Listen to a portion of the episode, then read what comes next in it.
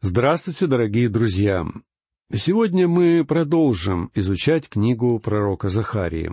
В прошлый раз мы изучали седьмую главу, которую я называю исторической интерлюдией. Она касается соблюдения религиозных обрядов.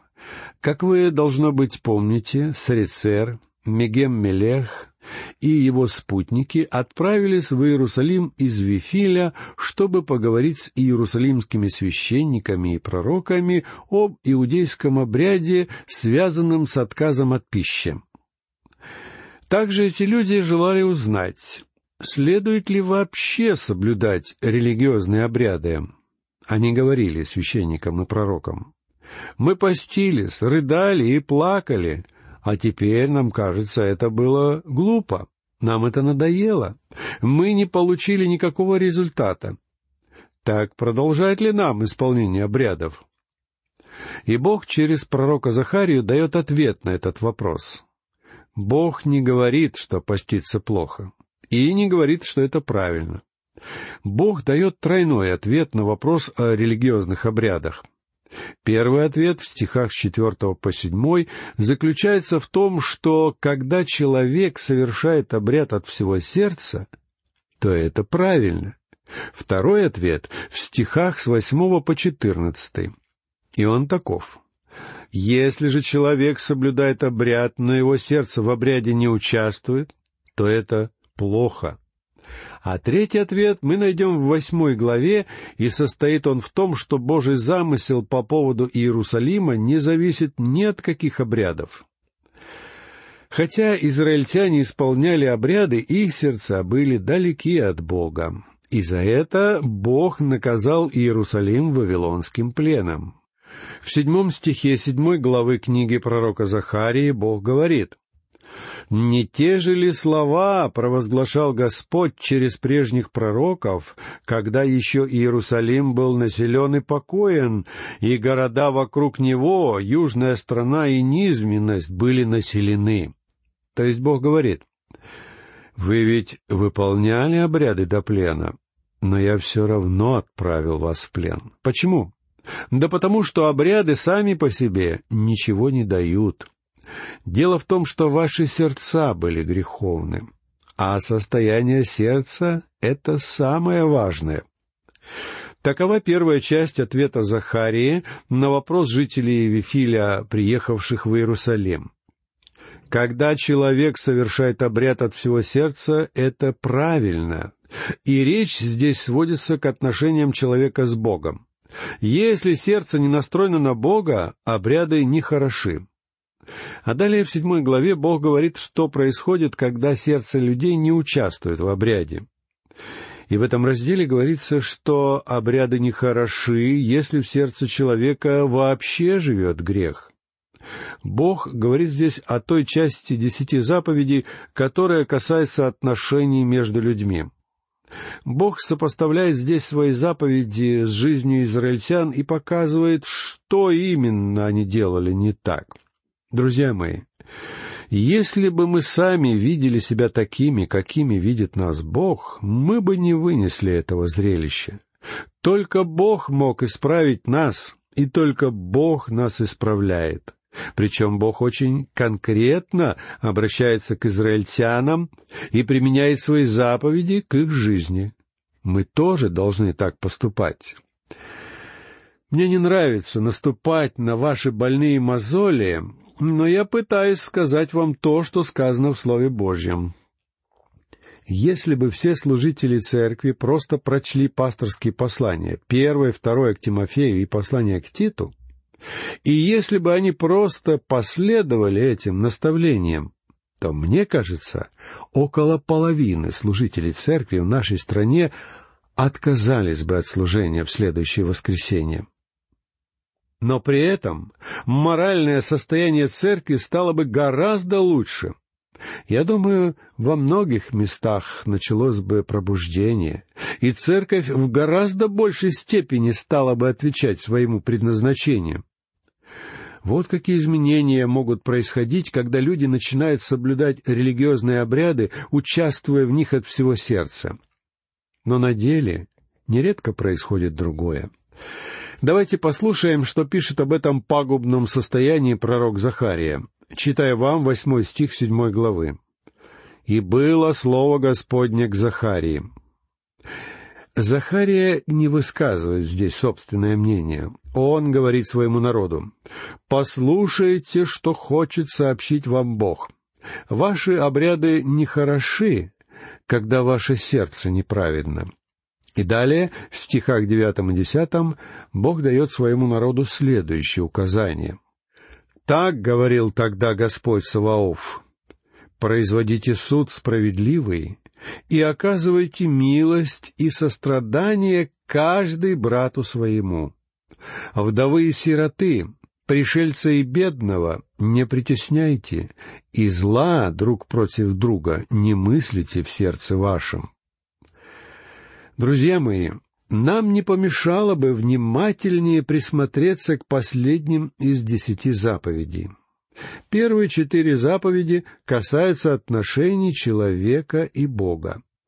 Следующая заповедь образует мостик между двумя частями и касается отношения к родителям.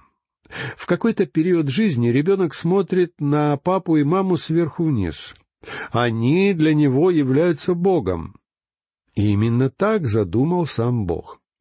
Дети должны слушаться родителей, когда растут, чтобы потом они смогли слушаться Господа Иисуса Христа. А теперь обратите внимание на последние пять заповедей, как они сформулированы в двадцатой главе книги Исход, стихи с тринадцатого по семнадцатый.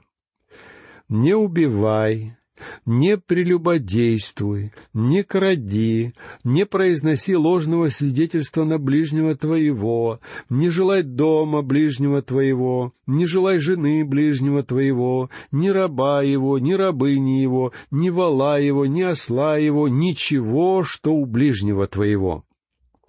То есть, не желай присвоить себе ничего другого. Ни кадиллака, ни огромного дома, в котором живет сосед — Давайте подумаем, как эти заповеди могут относиться к нашей жизни. Господь Сафаоф через пророка Захарию говорит, «Производите суд справедливый». То есть нельзя лжесвидетельствовать. Кроме того, Господь говорит, «Оказывайте милость и сострадание каждый брату своему». То есть нельзя красть, лгать и проявлять жадность. Вдовы и сироты, пришельца и бедного не притесняйте, повелевает Господь. А ведь это все время происходит в нашем обществе. И зла друг против друга не мыслите в сердце вашем, написано далее у Захарии. Господь Иисус возвел все эти заповеди на более высокий уровень, хотя привел в пример только две из них. Например, Христос говорил, что если вы гневаетесь на ближнего, то вы, по сути, виновны в убийстве. Бог признает, что израильтяне выполняют богослужебные обряды. Но ведь обряды выполняются только один раз в неделю, в субботу. А встретились бы вы с ними в воскресенье, понедельник, вторник, среду, четверг или пятницу, вы бы вряд ли поверили, что это верующие в Бога люди. Но после недели духовного распутства в пятницу вечером они снова начинали выполнять обряды, они снова плакали, постились и приносили жертвы. Поэтому в книге пророка Малахии Бог говорит им, вы говорите, что вам надоели жертвоприношения? Да вы бы посмотрели на себя со стороны. Меня просто тошнит от ваших жертв. Читаем седьмую главу Захарии. Дальше послушайте одиннадцатый стих. «Но они не хотели внимать, отворотились от меня, и уши свои отяготили, чтобы не слышать». Израильтяне отказывались слушать то, что хотел сказать им Бог, и сегодня есть очень много людей, подобных им. Они отворотились. Как живо это сказано. Когда я был ребенком и жил в Южной Оклахоме, в нашей маленькой сельской школе проводилось какое-то мероприятие. Мне кажется, я был в пятом классе или что-то вроде того, и наш класс сидел в первых рядах. Я как-то не так себя вел, даже не знаю, что я такое делал, ведь я всегда был таким хорошим мальчиком, и мой отец, сидевший сзади, подошел и дотронулся до моего плеча. А я отстранился от него и отвернулся. Как же я был неправ, что поступил так. Отец взял меня за руку, отвел в сторону и сказал, «Сын мой, ты заслужил наказание. Я накажу тебя не за то, что ты плохо себя вел. Я накажу тебя за то, что ты отвернулся, когда я положил на тебя руку. Ты не послушался меня. И следующие несколько минут он объяснял мне, что я не должен так поступать. То же самое Бог говорит здесь об Израиле. Я дотронулся до их плеча, а они отвернулись. Сегодня многих людей в наших церквях Бог трогает за плечо, говоря, подождите минутку, не делайте этого, не ведите себя так. Но люди отстраняются, затыкают уши и не хотят слушать то, что говорит им Бог. Однажды я сидел со своим маленьким внуком во дворе, когда он сделал то, чего не должен был делать.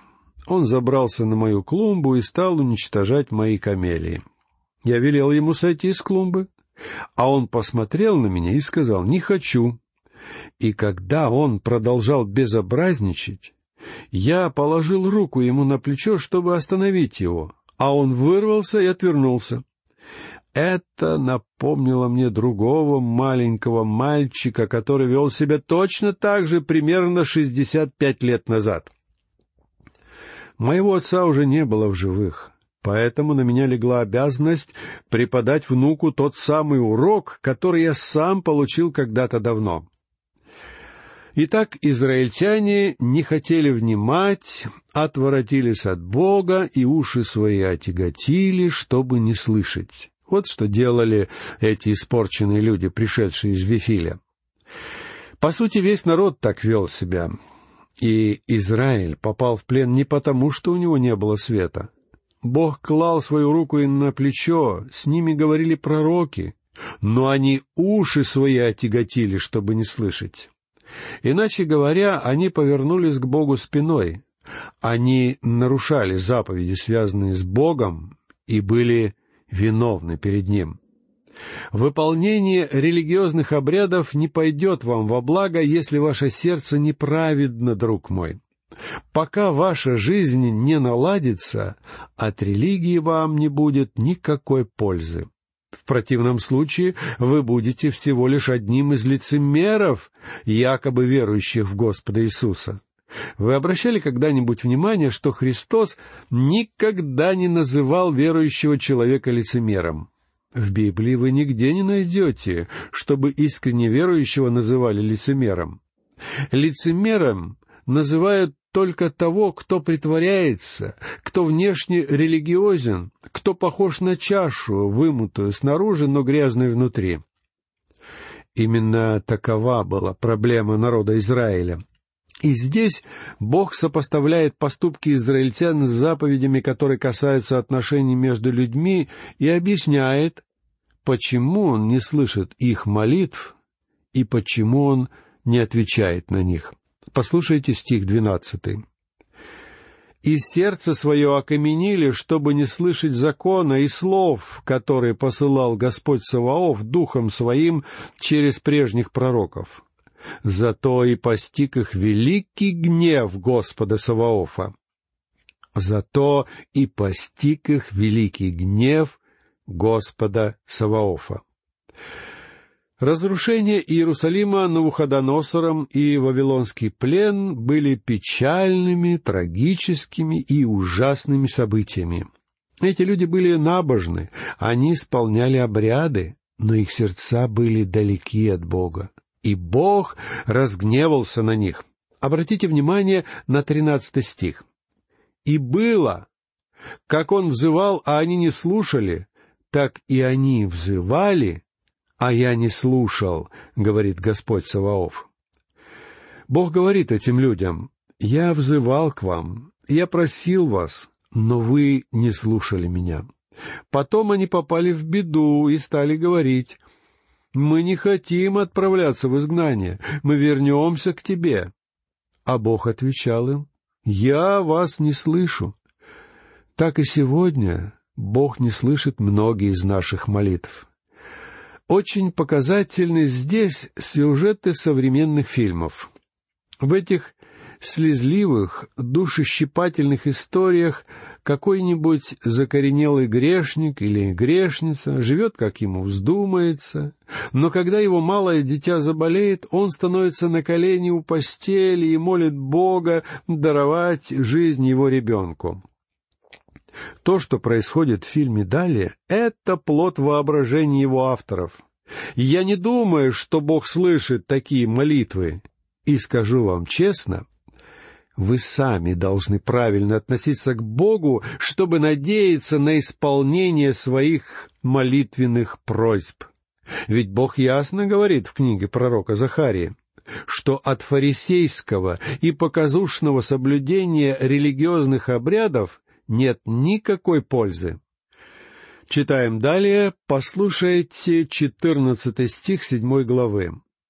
«И я развеял их по всем народам, которых они не знали, и земля сия опустела после них, так что никто не ходил по ней ни взад, ни вперед.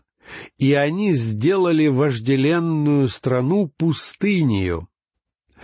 Друзья мои, я хотел бы обратить ваше внимание на следующий момент. Бог говорит, что сделает вожделенную страну пустыней.